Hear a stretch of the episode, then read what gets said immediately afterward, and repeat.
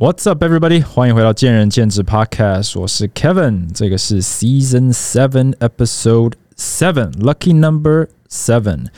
呃，这集要上的时候，大概是差不多农历年前哦。那当然，依照我过去的惯例，呃，十二集一季。十二集嘛，然后我六集呢，我就是当个借口休息一下哦。可是这一集我应该就是照着 schedule 发哦，所以大家不用等三三四周才发。我可能第七季录完哦，这个应该是过年前发，然后我就休到过年后，然后我们再继续第八集、八九十、十一、十二这样子。所以这算不算 bonus？呃，也不一定。反正这目前这个节目就是还是蛮蛮 freestyle 的，没有太大的这个。业绩压力哈，根本就没有业绩嘛，对不对？完全是做做公益，做自己喜欢。那大家喜欢听，我们就继续做。All right，但是呢，因应这个，我回头看了我过去这可能十几集哦，很很很久没有不务正业了。那那个，如果你是 OG listener 哦，OG listener 就是从我第一季啊，二零二。二零二零年、二零二一年就开始听的，已经知道我的不务正业系列哈。那你大概也知道我的不务正业系列呢？我的这个工作之外、健身之外兴趣，大概也就是几个。那讲到过年，那我就想要，我就第一个我就想到 gamble。对，那我今天也不是要讲赌博，但我就是呢联想到麻将这件事情。那麻将在台湾就是一个全民运动嘛，这个大家都会。那我之前也讲过，就是德州扑克呢，在这个。美国也就是个全民运动，所以阿公阿妈都会玩的，阿公阿妈都会教孙子怎么玩的一个 family activity。那台湾也是一样，麻将呢就是一个全民运动啊，你的阿公阿妈一定都会打，然后呢，说不定还比你强到哦，这个把你打的不要不要的。所以这一集呢，我其实就是想要聊聊，算深入聊聊吗？就是德州扑克的这个产业，或者是关于赌博的一些闲聊啊，我们就是。这一期真的就是完全这个不讲太多，就是什么生意经啊这些心法，所以虽然可能还是会牵扯到了，but anyways，我们讲到这个麻将啊，我觉得这个我对于麻将在台湾的这个历史，就是它如何成为一个全民运动，为什么大家都都会玩哦，就算然后在各个大大小小地方，有时候走在路上，我可能一个透天旁边就是几个阿妈这个。几个长辈在那边打麻将，哎，这个是 OK 的。可是呢，如果你开这个两三桌，那，就叫做聚赌，哈，就是公然聚赌，那那就不太行了。就是台湾这个法规其实也蛮有意思的，就是这个可能是亚洲文化对在对于赌博这件事情上的界定。跟这个观感，其实大家还是蛮在意的，就是一个比较闷骚的文化。那美国就把摊开来讲，就是什么是 gamble，什么不是 gamble，那我们就来炒，然后我们就是把它一起来赚钱，对不对？跟这个有时候美国大麻合法化也是也是类似，就是有有利可图，政府可抽抽成抽税的时候，其实都可以在商言商。可是，在亚洲的话，就比较少。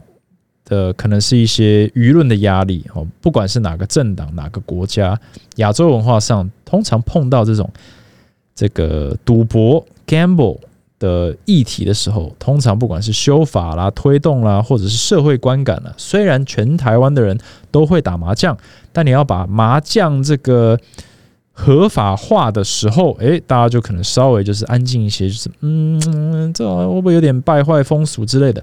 那我觉得德州扑克呢？在过去这几年，在台湾，我回来这个观察这么久呢，也是有一个起飞的状态。那我们今天就来聊聊这个吧。那我觉得有非常多东西可以聊，所以我的期望是，大家如果对这一集的这个回馈还不错的话，肯定还有下一集。我就不把它定位成不务正业了，这基本上就是我个人的一个蛮大的一个兴趣。那我觉得他这个兴趣不只是在。就是他的趣味，也不只是他的这个钱的问题，更不是因为就是单单喜欢就是赌博的感觉，因为这个是一个很负面的一个形象嘛，所以呃，没有人希望被定义为赌徒。但是我觉得它是一个很有趣的一个呃社会观察或一个社会的一个议题，蛮值得讨论的。Alright，铺陈这么久，我们就直接来聊好了，就是赌博这个东西。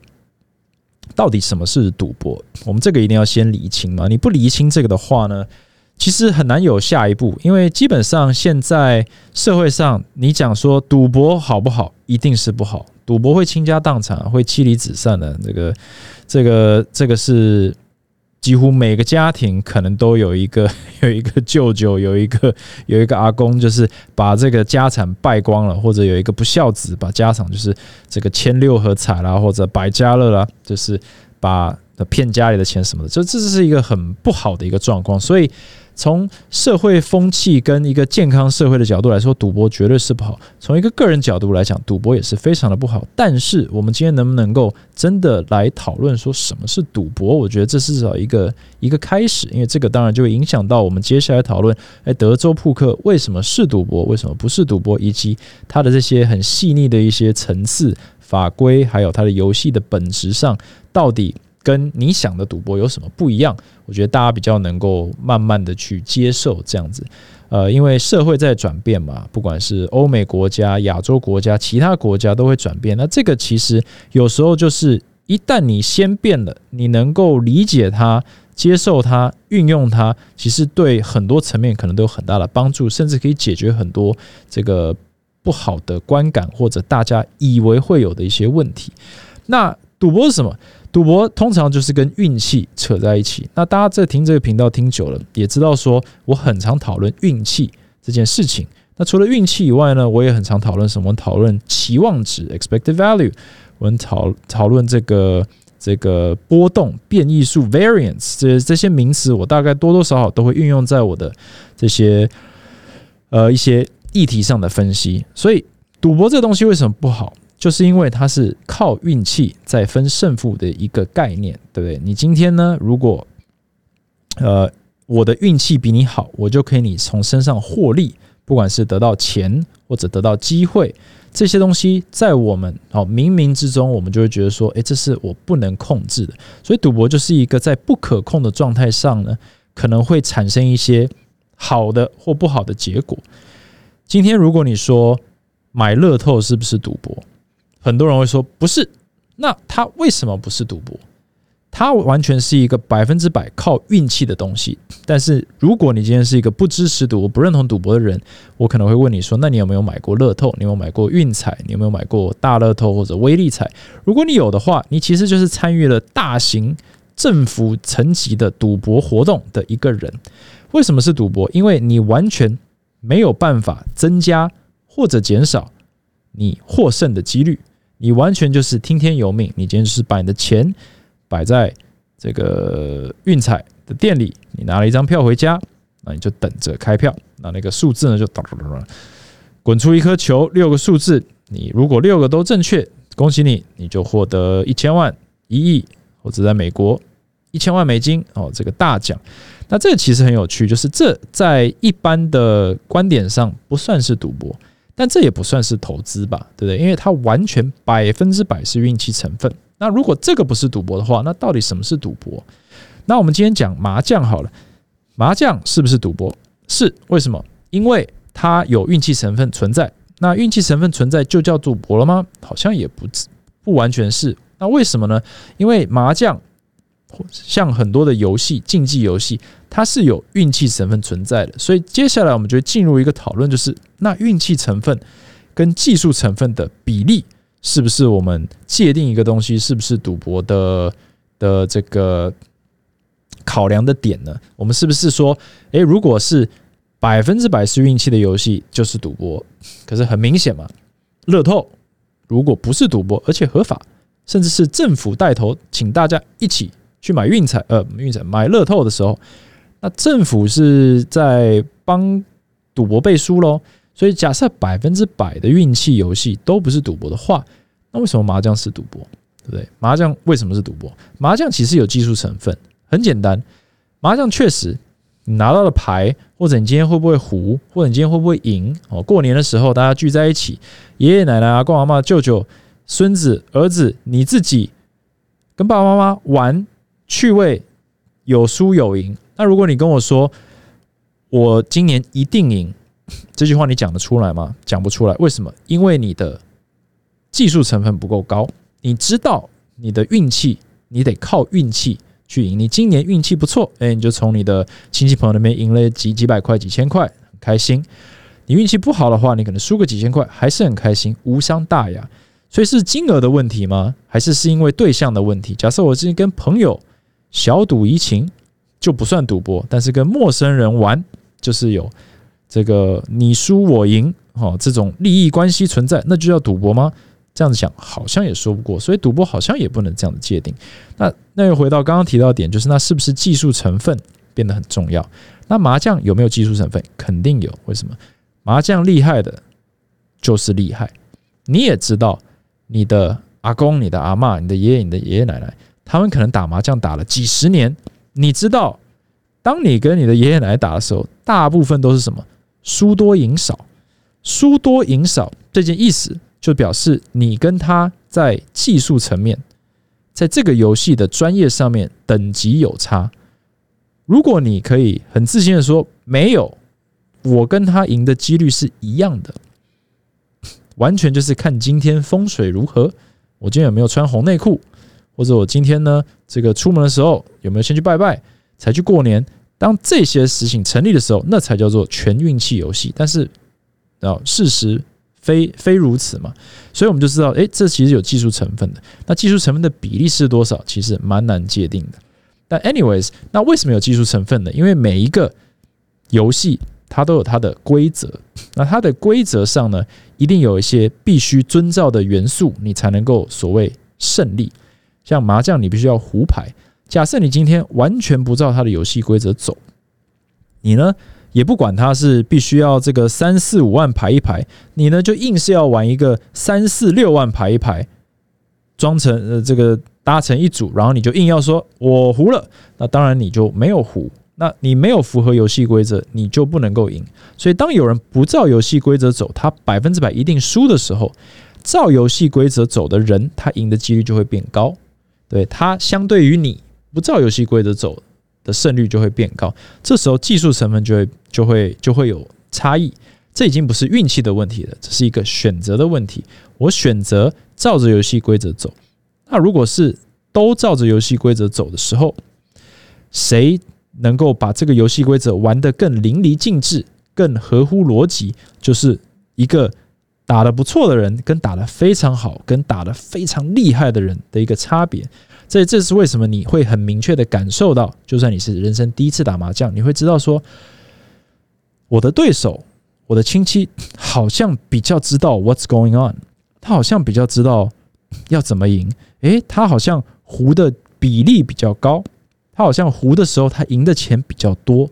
那我呢，就是真的是在碰运气。我有时候呢，诶，莫名其妙牌超好；有时候牌很烂，我就没办法。可是呢，这时候你就知道技术成分有差。那既然有技术成分，但是呢，也有运气成分。因为有时候你乱打一通，但怎么样，就是一直自摸，一直摸进来你要的牌，就是这么好。哦，生活就是这么的轻松自在。那这时候运气成分也出现了，所以很多人在看这件事情的时候，看麻将的时候，他可能只看到运气的成分。他说：“哎，不管我做什么，那个人今天就是一直胡，一直胡，一直胡，我根本挡不住他，他一直胡。所以这个游戏就叫赌博。可是他不会去想说，当每个人运气都风水轮流转的时候，他可以运用他牌好的时候去赢到比较多的钱。”他可以在他牌不好的时候去避免赢到，呃，避免输掉太多的钱。那这个一来一往就会变成什么？你跟他玩一百场、一千场的时候，他相对来说就会赢比较多，相对来说就赢比较，你相对来说就赢比较少。那这时候呢，我个人就会开始把它从赌博、纯赌博这个定义上呢，去把它移出来，它变成一个竞技游戏。那我们讲竞技游戏，我再稍微偏离一下，竞技这件事情就是一个 competition。我的实力比你强的定义是什么？就是我比你容易赢，对不对？那我们我很热爱篮球嘛，再把它拉进来。你看 NBA 的时候，如果你知道 LeBron James 很强，你知道 Nikola Nikola Jokic 很强，但他们每一场都会赢吗？不会。你知道 Nikola Jokic 的投篮命中率可能是六十几帕，也就是他每投一球大概有六成机会会进。可是他有没有有时候投球的时候，这场的命中率只有三成？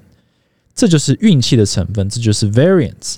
它的 expected value，它的预期值是每投十球进六球进七球，可是有时候那个三成跟四成会显现出来，有时候他会连续十球都不进，他有时候也会连续十球都进，可是他投了一万球、十万球的时候，他大概就是进六十 percent 的球。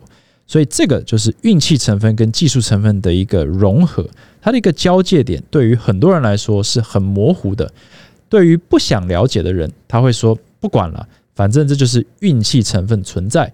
那运气成分存在的话，那就叫赌博。那以这个定义的话，我们看篮球，今天我一个球员上场会不会赢球，也就是看老天。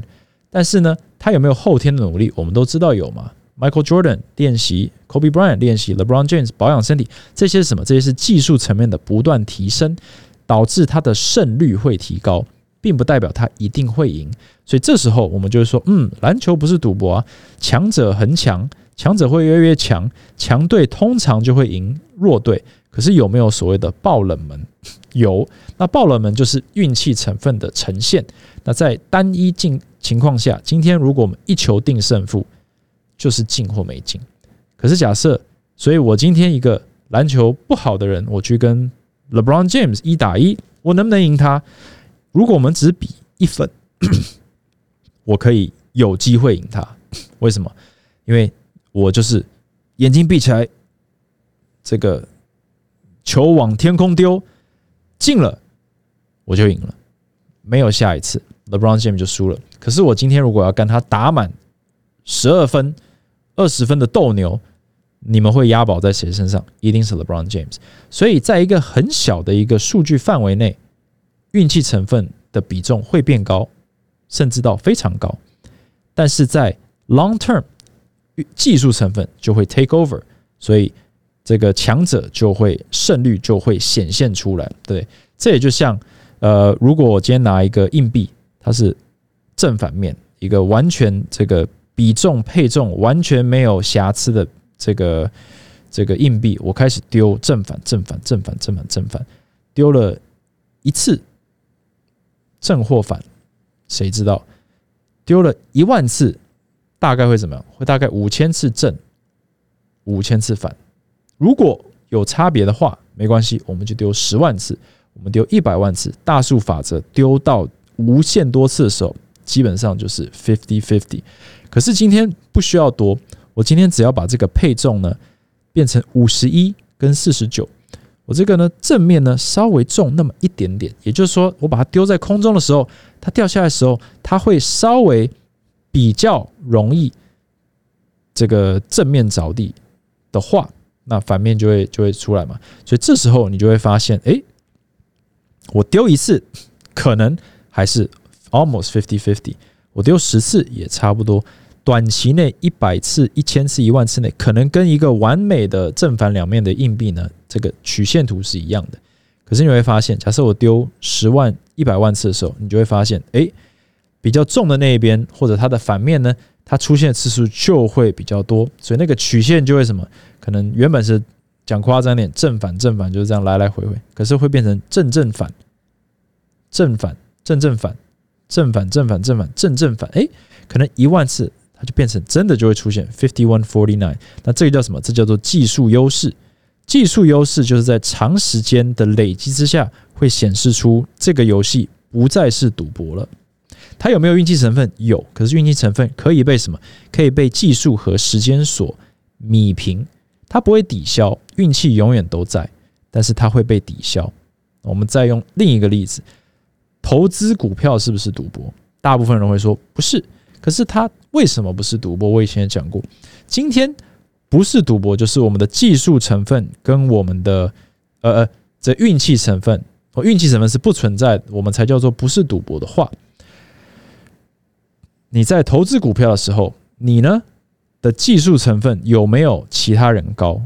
散户为什么通常都会输，或者通常都被割韭菜？但你很少听过法人被割韭菜，那为什么你会被当做韭菜呢？就是因为你呢的技术成分，有时候也是资讯，也是技术的一部分。你的资讯的及时性、跟它的正确性、跟它的可靠性，没有法人高或没有这些大型这个 trader 这些交易公司高的话，它在技术层面上就有优势。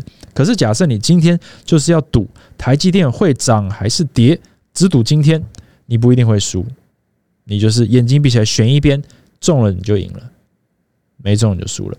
所以股票在短期内的操作也是赌博，但是长期来说就不是赌博。可是大家怎样都不会把股票看成是赌博。一方面是为什么政府认证这是一个可以玩的游戏，另一个就是社会观感。诶，投资不是赌博。可是如果你有听我的 podcast，或者你可能自己也投资过，你会感觉到说，你的投资其实感觉也蛮像赌博的。因为如果我问你说，你为什么要买这个金额？你为什么要买这家公司？你要你要买多久？你什么时候要卖？基本上你也没有一个明确的答案。为什么？因为你不是那么的确定这个正确的游戏规则跟技术层面到底要怎么操作才一定会赢的话，你就是在赌博。所以你其实是一个亡命之徒，你是一个亡命赌徒。你的人生大部分的决策其实都是在赌博，but 它是一个社会可接受的赌博。所以假设我今天讲到这里，你还是觉得说，嗯，不一样了。那你可能就不用听下去了。我只是想要先建立一个观念，就是赌博这个东西其实是蛮难界定的，因为它也不是纯运气就一定叫赌博。为什么？Exhibit A，乐透不叫赌博，或者它是可接受的赌博。可是麻将，诶，明显有技术成分，可是大家会觉得是赌博。那我们就进到我们的主题：德州扑克是不是赌博？德州扑克是一个在亚洲算蛮新的一个游戏。对，那。在美国，它是行之有年。那就算如此，大部分在美国的这个呃社会观感上，Texas Hold'em 其实就跟我们的麻将一样呢。It's okay, it's it's a family family fun game，对不对？我们每一个人就是筹码，我们就玩来玩去，把牌推进去，五十二张牌比大小，然后到最后就看谁胜利。可是它有很多的游戏规则，是大部分人不太会去深入了解的。那你一旦对于不了解的事情，你当然就只能靠运气，因为你的技术成分。被你自己降人工降到很低，那运那个运气成本就降到的提升到很高，所以对于不懂游戏规则的人，做什么事情都是赌博，对不对？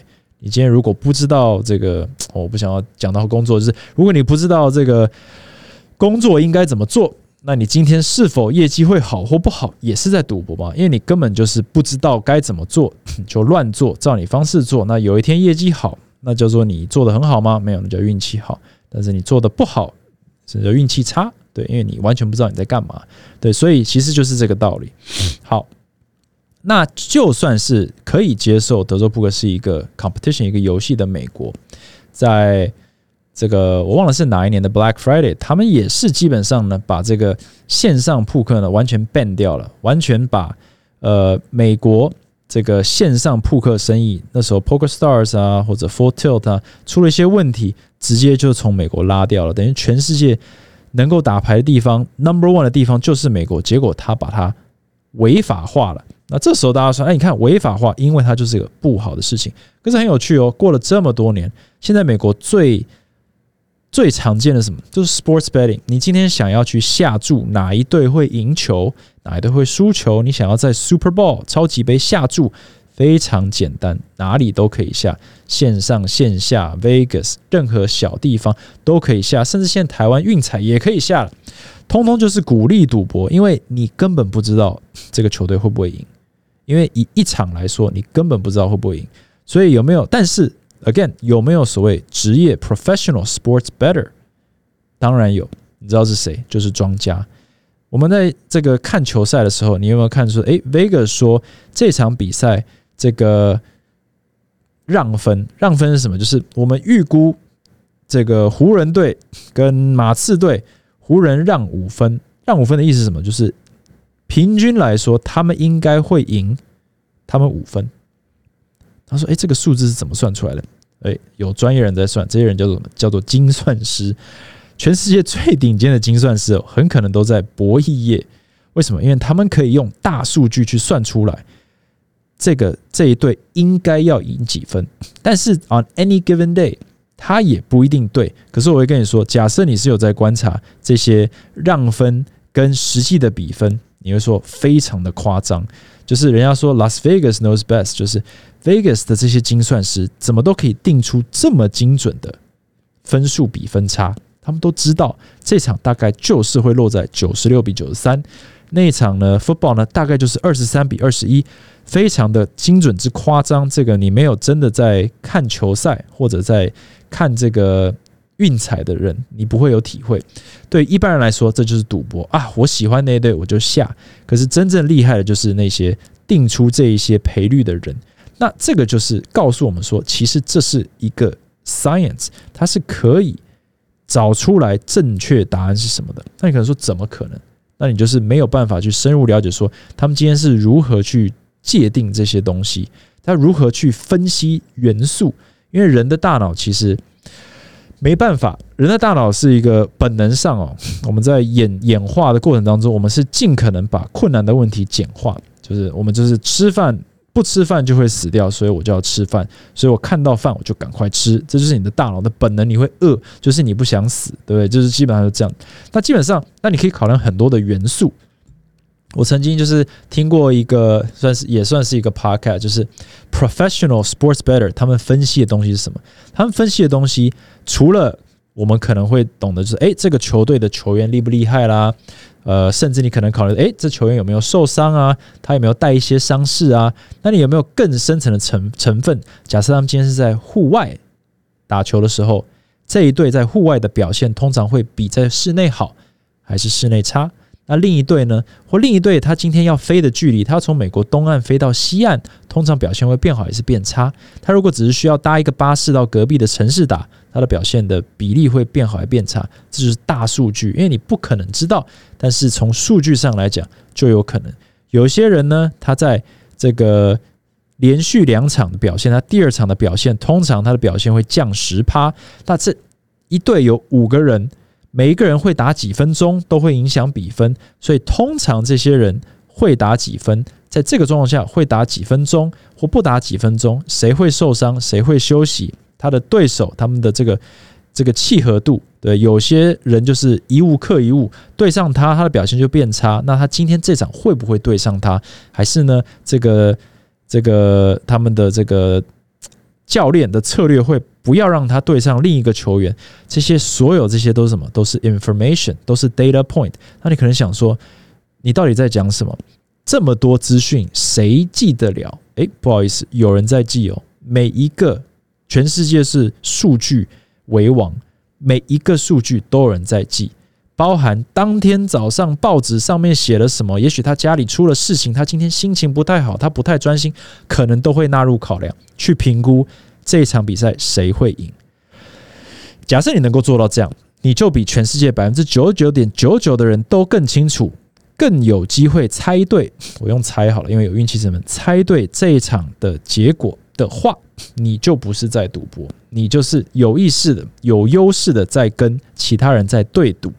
当我的资讯比你多，当我的资讯比你细腻，当我考量的 data point 比你多，你的下注跟我的下注是有差别的，不是一样的。那这时候，这些呃，为什么这些这个下运彩的人，就是有所谓会赢钱跟不会赢钱的人，在股票市场里面就会有会赚钱跟不会赚钱的人，就有韭菜，就是散户，还有法人，就是什么？投资基金，诶，基金就一定会赚？为什么？因为他们考量的东西不同，他们的 data point 不同，他们的这个技术层面的优势能够压制运气层面的优势的等级的不同，其实就是很简单的一个道理。全世界所有发生事情都不是偶然，只是在我们眼中，我们没有办法消化，没有办法考量这么多不同的元素。不同的这个关联性在互相影响，细腻到一个程度，我们的大脑会直接关闭，说够了，我不想想这件事情，那我们就碰运气。所以，当你觉得这个是靠运气的事情，很有可能十次有九次是你不够了解它。那你当然会想说，我我才不要去了解这些事情了，我不靠这个吃饭，没有错。所以，对一般大众来说，竞技游戏。不管是下注，不管是打球，不管是玩桌游，不管是打麻将，不管是投资，到头来都变成一个娱乐或者是什么碰碰运气。那你想说，Kevin 不对啊？我有听过投资有一个稳赚不赔的方式，就是长期投资。长期投资没错，你今天如果买台积电，你今天放一万块进去，你管它明天会涨还是跌，你管它后天会涨还是跌，你就放到二十年后，放到三十年后，你的孙子拿到这张股票，照理说一定是涨的，对不对？十年前、二十年前买 Amazon、买 Apple、买 Google，一定都是涨。诶，那为什么大家不这样做？不好意思，这是人性的地方。我们不愿意，我们人是看短线的，我们会有情绪，我们会呃，我们会有耐心的问题，我们不够有耐心，我们不够有定呃定力，我们也不够有远见。人是一个短视尽力的一个生物，所以你没有办法用最有效的方式去玩这个游戏。那一方面也是因为人的生命有限，所以我们。及时行乐可能也在我们的 DNA 里面，所以这件事情导致我们呢必须依靠运气来做很多的决策的成分会变高。那又回到一个点，就是说，虽然你知道 optimal strategy 就是最佳策略是什么，你很可能做不到，可这并不代表他是在赌博。所以股市里面有很多人稳定在赢，那你可能会说啊，那他钱多什么？可这些是这是比例问题，他的一千块。对你来说很多，可是对他来说一千万跟你的一千块是一样的。你可以用一样的眼光来看待一样的事情，只要你愿意跟他付出一样的心思去思考这件事情，他一千万可以赚一百万，你的一千块也可以赚一百块。但是当我们的金额、当我们的眼光缩短的时候，不好意思，你的赌博成分就变高许多。喝个水。所以我们很长就会把世界这个简化成我们在 gamble 或者某些事情是 gamble。OK，那讲讲到这里，如果你还没有被说服的话，那我们就没关系，直接进下一趴哦。那德州扑克这个东西也是争吵不休，就它到底是不是赌博？那在亚洲这个这个赌博呃赌博风气，赌博风气当然是存在嘛。那为什么？台湾可能推动这个开赌场这么久都不愿意的做，就是败坏风气嘛。但赌场这些游戏也是有非常明确的游戏规则，这些游戏规则非常明确的，就是告诉你说，大数据长期玩一定会输，所以这个绝对是赌博。因为你不管把这游戏玩的多好，你不管考量多少的成分。你才只要玩的够久，玩的够多，玩的够长时间，他已经告诉你了，你一定会输。那你可以想说，那谁要玩这个游戏？那这个 casino industry，我们是白痴吗？你已经就是招牌写着你一定会输了，我还去玩吗？嗯，当然，为什么？因为好玩，这叫做 entertainment。假设你今天去看一部电影，你一定会输钱，为什么？你。不可能看一部电影，他给你三百块，不可能。你看完一部 IMAX，他给你五百块，你一定是给他三百块，给他五百块。那你会觉得你在赌博吗？不会，为什么？因为你有一个利益的交换。我用五百块买到了一部电影，我拿三百块买到了一个好吃的汉堡，这不叫赌博。可是你是零胜率，你一定是输钱。可是你换到东西了，所以你今天进到赌场一定会输钱。但是你换到了娱乐的话，那这就只是一笔交易而已。可 Casino industry 其实就是一个交易。但是当你不这样看的时候，你看着这个招牌说，只要你进来玩的够久，你一定输光光。但你还想要进去赢钱的话，那个叫什么？那就是你是白痴，对，你是傻瓜。所以真正懂或看懂。你能看清这个游戏规则的人，去赌博的时候，或者说去 gamble 的时候，他不是真的在赌博，他是在买他的娱乐，就跟你去看一部电影或吃一个好吃的餐厅，某种程度上是一样的意思。我不是在美化赌博，因为赌博它本身是有一种致命吸引力，就是人可能无法控制。但其实有些人他无法控制吃美食，把他自己吃的非常非常的胖，得了糖尿病。那这个也是个很大的问题，那这是自制力的问题。所以你今天赌博赌的倾家荡产，跟你把你自己吃到就是两三百公斤，其实问题和原点是一样的。你明明就知道游戏规则长这样，但你是明知山有虎，偏向虎山行，或者你硬要逆向操作，你的任性跟你的不自律导致了一个不好的结果，那是不是表示那个事情是不好的呢？没有，那是你运用的方式出了问题。OK，那有没有游戏是不是赌博的？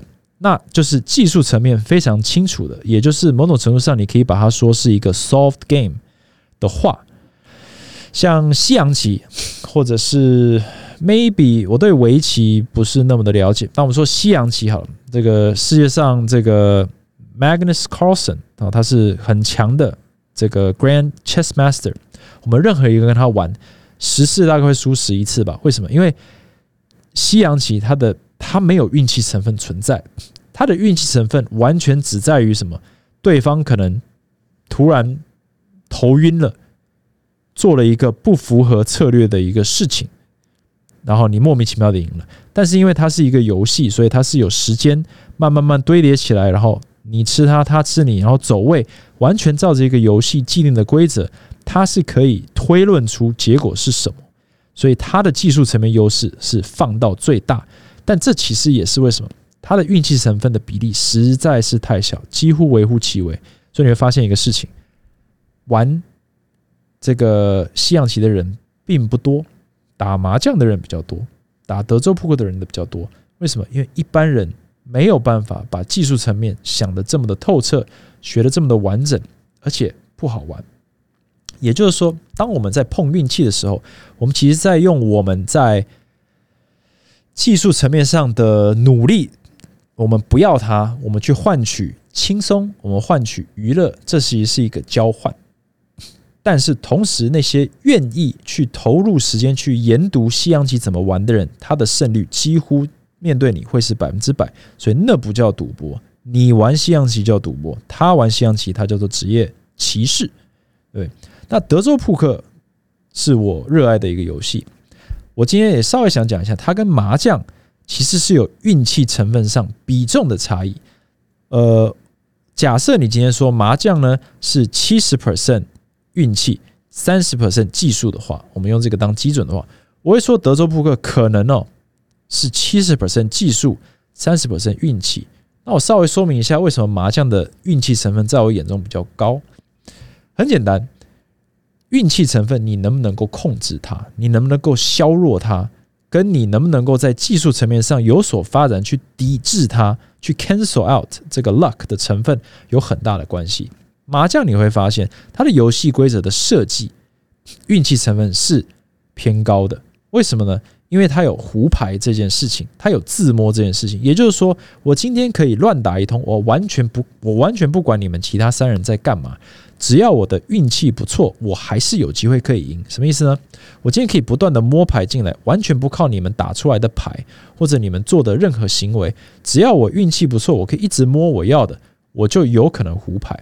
那你反过来看，假设你今天是一个在你眼中运气不好的人，你其实并没有办法阻止对方胡牌，也就是你没有办法从你的行为上去。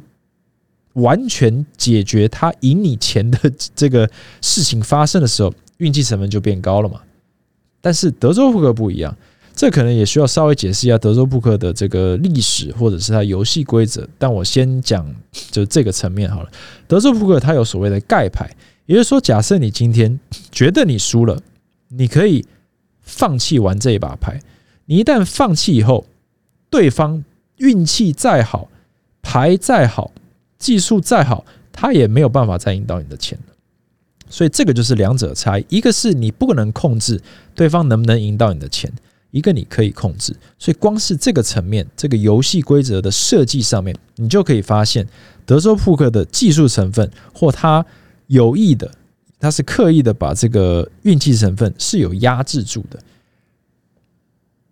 这个是在大家都认真在玩这个游戏的前提下，它是游戏规则层面，你分析过以后，你就知道它是有办法去降低运气成分，跟有意识、有效益的去增加技术成分的一个游戏。所以相对来说，它的运气成分就比较低。那运气成分低，这时候就有利可图，也就是说，厉害的人比较容易稳定的赢钱。那我们刚刚讲说大数据，也就是说，on any given day。都还是可能输钱。职业牌手面对一个完全不会打的小白，坐在桌上还是有可能今天输钱给这位小白。可是我可以保证，这也不用我保证，任何人都可以保证。如果他们坐在桌上一万个小时，那那位小白绝对倾家荡产。这就是技术成分的展现。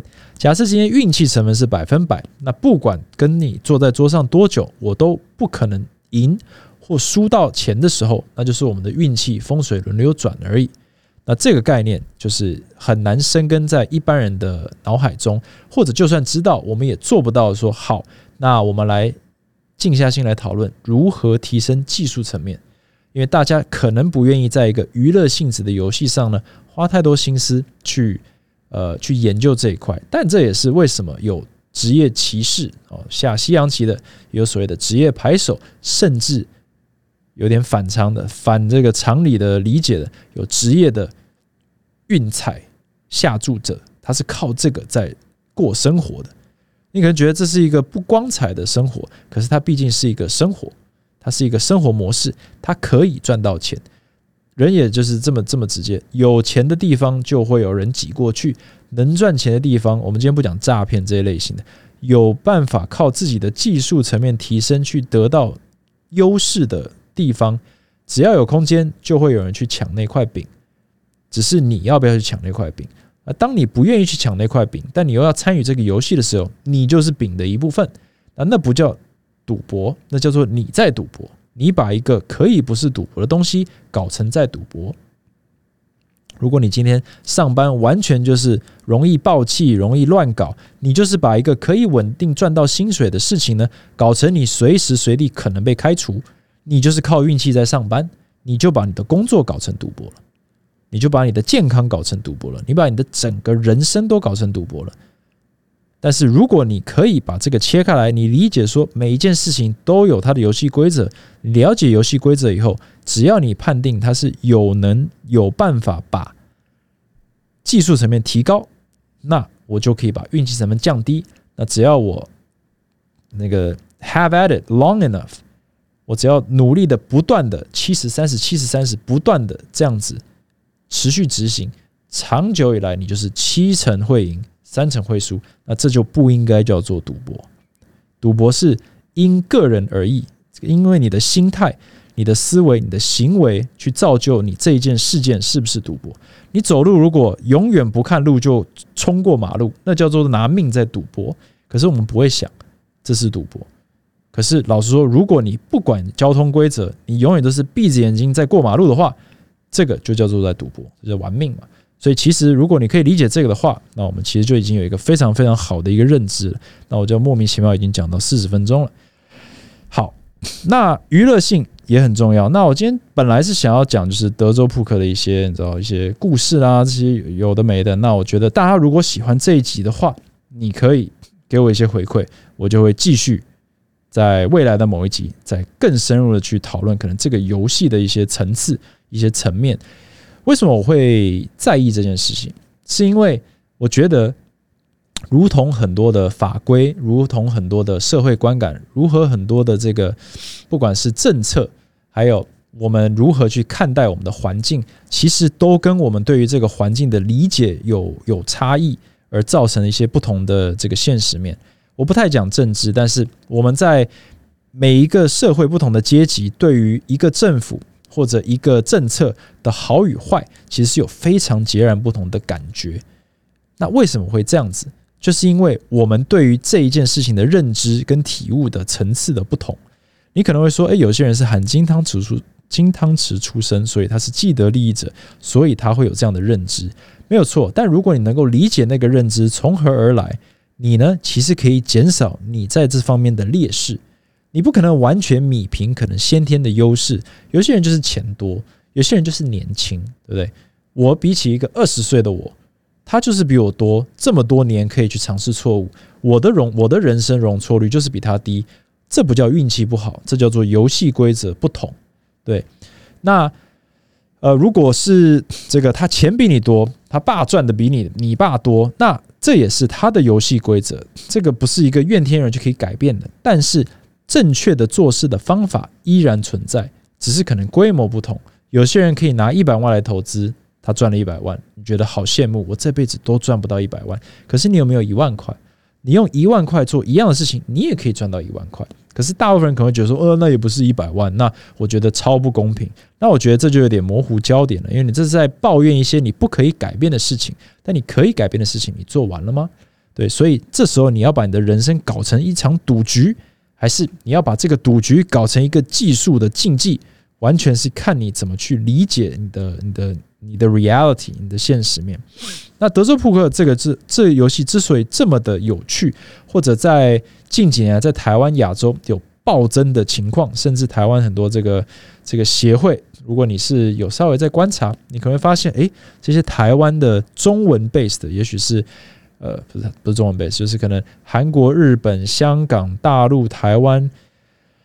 都有越来越多这一类型的 YouTuber，或者是呃一些这个职业牌手慢慢出名了，有些成绩了，甚至台湾的这些大型比赛慢慢的出现了，所以它这个风气有上升，一个新的游戏灌注到了我们的亚洲人文化之中。台湾不再只是麻将麻将麻将，而是德州扑克这个游戏呢成为一个主流。一方面是什么？一方面很大的原因就是大家知道，也必须知道这个游戏。假设你愿意去学它，它可以把运气成分降低。麻将呢，可能你封顶最强麻将牌手可能就是六十四十哦，可以把运气压在四十 percent 底下。可是德州牌这个扑克的牌手，如果你可以把运气成分，你可以不断精进自己的话，学习热爱这个游戏的话，你可能可以把你的胜率提高到七十五二十五、八十二十、九十十。我给一个数据，就是大部分。的这个竞技游戏就是零和游戏，我赢就是你输嘛。那刚好麻将啦，或者是这个呃呃德州扑克啦，它是用钱来衡量的。那这又增加了一个层次，就是嗯，钱谈钱伤感情，赢别人的钱感觉就是不太好，对不对？可是实际上它就是一个比分的交换。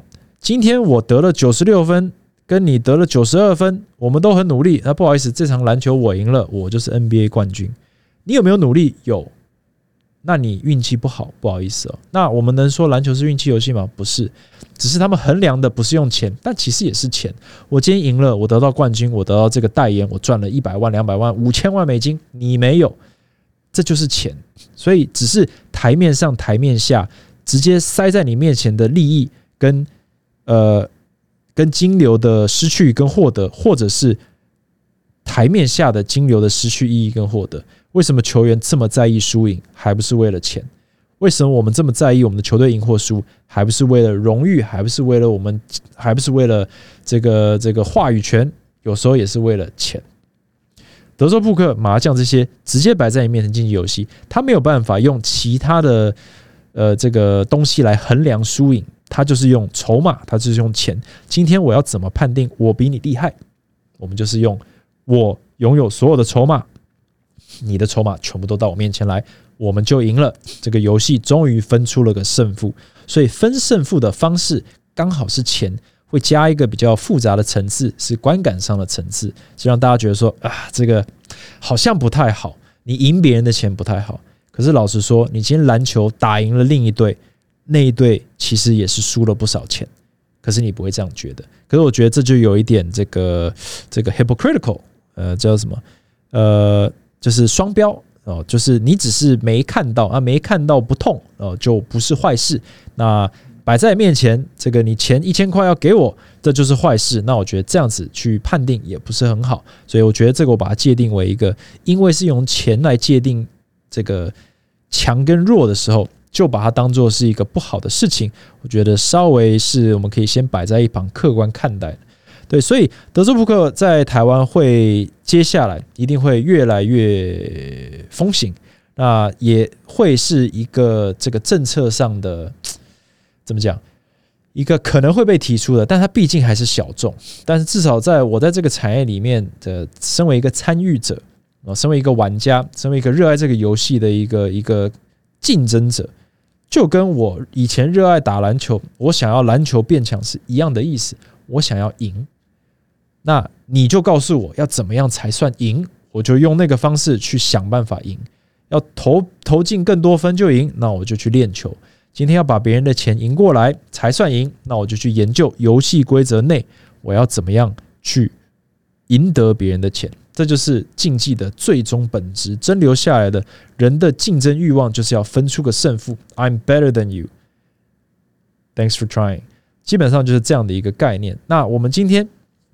输赢的金额大小会不会让人家倾家荡产？这些其实都是它延伸出来的层次。那这个呢，其实就可以在其他的集数再慢慢讨论。但我真的很好奇，大家对于这个议题听到这里，你是认同，还是觉得我只是在硬凹，还是你觉得说，诶，你有一些想法，或者是你想要更了解这个特州扑克到底在干嘛？你完全不懂，或者你是一个刚学的玩家，你觉得说，Kevin 听起来好像你很懂，诶，那要不要来说明一下？就是。你到底懂多少？你到底为什么认为你懂得比我多？我们来做个交流。我是蛮乐意去分享这些层次上面，因为我觉得这个是一个心态跟心法的一个执行。自律的人，他练球练得很疯狂，他研读排技研究很疯狂，他上班上得很认真，不外乎是什么？要破解他这个环境、这个游戏，他所代表的这个限制跟他的运气成分，如何把它压到最低，让我呢？可以天助自助者，对不对？我可以因为我的努力而提升我的胜率。那我在人生中的这个这叫什么 competition？我每天出门就是在跟其他人竞争，我就可以提升胜率。只要你能跟我说这件事情是存在的，有努力就会有收获。那我觉得这个就比较是竞技，而不是赌博。但如果你不是这样想事情，你很常会怨天尤人，你很常会。不明就里的去，不去思考整个游戏规则的原理，单纯是以胜败跟你觉得公不公平去判定这件事情是不是赌博或运气成分高不高的时候，那我会直接告诉你，你的整个人生都是一场赌局。你只是到现在运气还不错，你还活着，诶，你还没有赔光，诶，你还有一份工作。其实这个大致上呢是一个心法的认定。那越能够接受这样的一个呃。思维，你可能在做很多事情，你都会发现，诶，你比别人更容易成功那么一些些。